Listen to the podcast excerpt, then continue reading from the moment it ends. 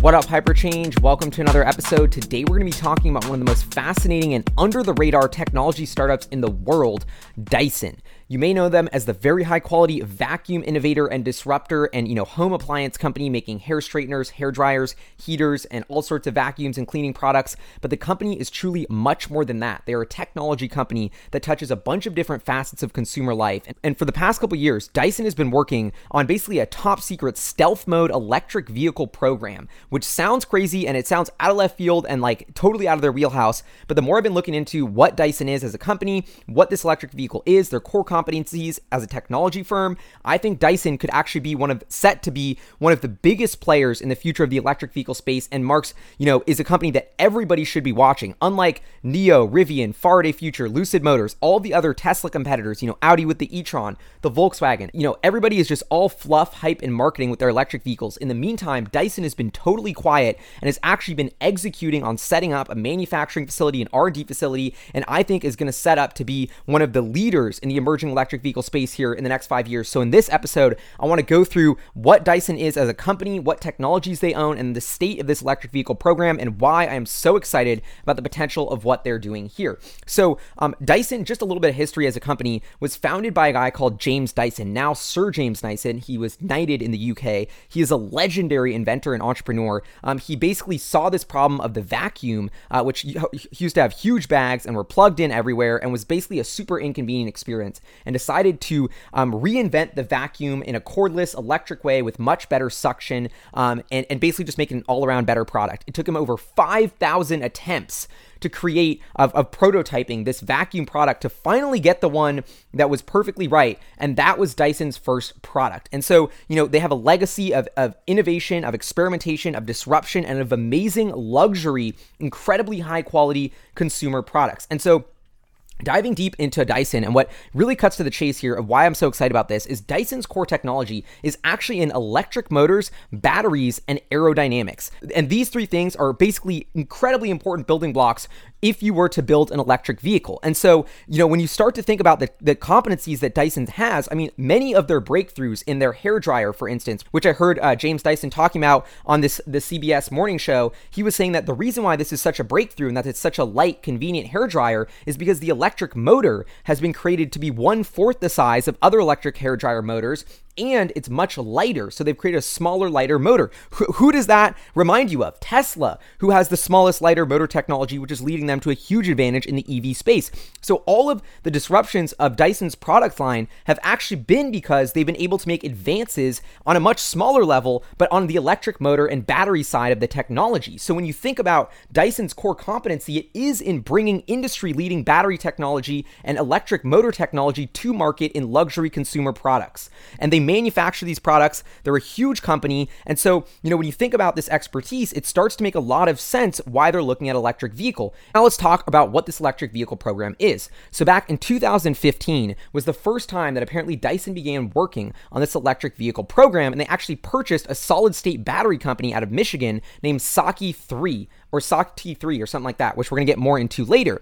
And anyway, then they started investing a couple hundred million dollars into this project. In 2017, news reports came out that they would be pushing about 2 billion pounds plus over the long term to bring an electric vehicle to market around the year 2020. Now, I was just reading this weekend and I put it in the Hyperchange newsletter, this new CNBC report about Dyson's electric vehicle program. So now the company has about 500 people on its electric vehicle team. They've still committed that 2 billion plus pound lump sum to get this off the ground. Um, they've been R&Ding and prototyping for this project, and they're actually getting ready to build um, a manufacturing facility in Singapore. This made no sense to me. I was like, what? Why are they building it in Singapore? First of all, Dyson is a British-based company who recently has planned to move their uh, headquarters to Singapore. So not only they want to build cars there, but they actually want to move their HQ to Singapore. And so the more I was looking into this, at first it confused me. You know, high labor rates. I've never heard of any car being manufactured in Singapore. According to this other YouTube video I was watching, the last car company that was in Singapore was Ford And they left 40 years ago. So it makes no sense. But if you start to look at it through the lens of let's reinvent the manufacturing process using, you know, technology and robots and the cutting edge, high paying engineers that we need, then going to a place like Singapore starts to make a lot more sense,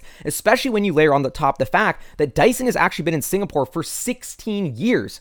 And what do they do in Singapore? They're electric motor R&D and production facility. So Singapore is already a huge hub for Dyson's products and especially the part or the technology of their products that would be leveraged for the electric vehicle. So when you start to really look into what's going on here, it's a lot less crazy than it sounds. Additionally, the reason why Dyson is moving to Asia is because there's a huge demand for its products there. And reading into the fine lines, you might be wondering like, well, China is the largest electric vehicle market. What's going on there? Well, Singapore is in the very unique situation of having a free trade agreement with both China and the US. So in theory, they could be importing their cars to China with very little tariffs or costs and be entering that market through Singapore. So that is what is going on. So right now, we have this company called Dyson who is chugging along with their whole home consumer products, but has this stealth mode electric vehicle program, which is rapidly advancing. Um, CNBC claims that they want to have their first vehicles in production in 2021, which could be, you know, as little as 18 months away or less. And so this is coming a lot sooner than people think. And the reason why I'm taking this seriously is because Dyson is such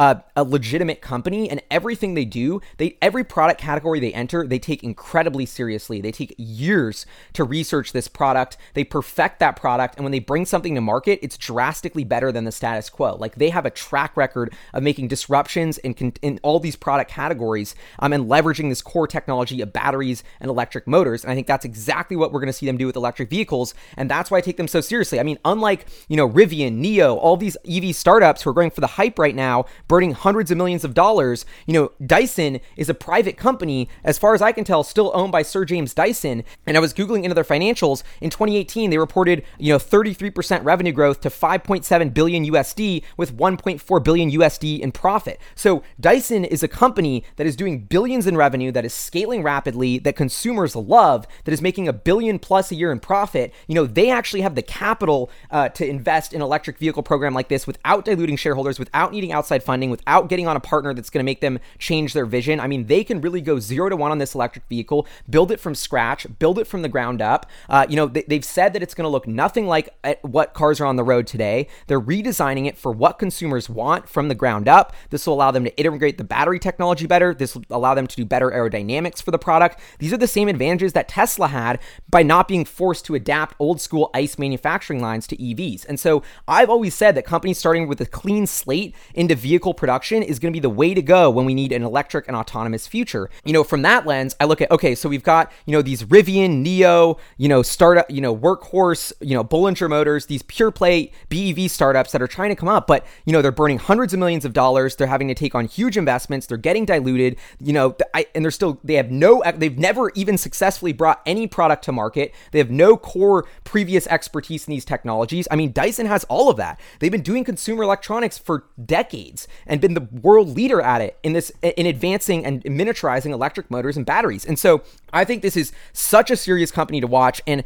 I will say that uh, back to that solid state motor acquisition they made in, in 2015, they've actually wrote off a huge piece of that. So for all user you saying like, oh, they might use solid state batteries and that's going to crush Tesla, like it looks like they actually won't be using solid state batteries as they impair that acquisition. Anyway, that wraps up this episode. I wanted to bring it to your attention because I've, you know, been slowly following this Dyson EV story for about a year now. I've never made a video about it, but I wanted to today because I think this is my dark horse bet for who wins the EV race. Like, of course, I'm invested in Tesla, love their future. I think there's going to be a lot or a handful of very successful luxury EV OEMs uh, going forward that become hugely successful companies that reinvent the transportation industry that lead us towards a sustainable electric future. And I see Dyson as a huge contender in that just the way they're doing it with, you know, no hype, building in Singapore, leveraging their old technology, already a profitable company, Sir James Dyson with an incredible track record. I mean, this is, a, to me, this is the company to watch in the EV space besides Tesla. Um, everyone else is, is, much further behind,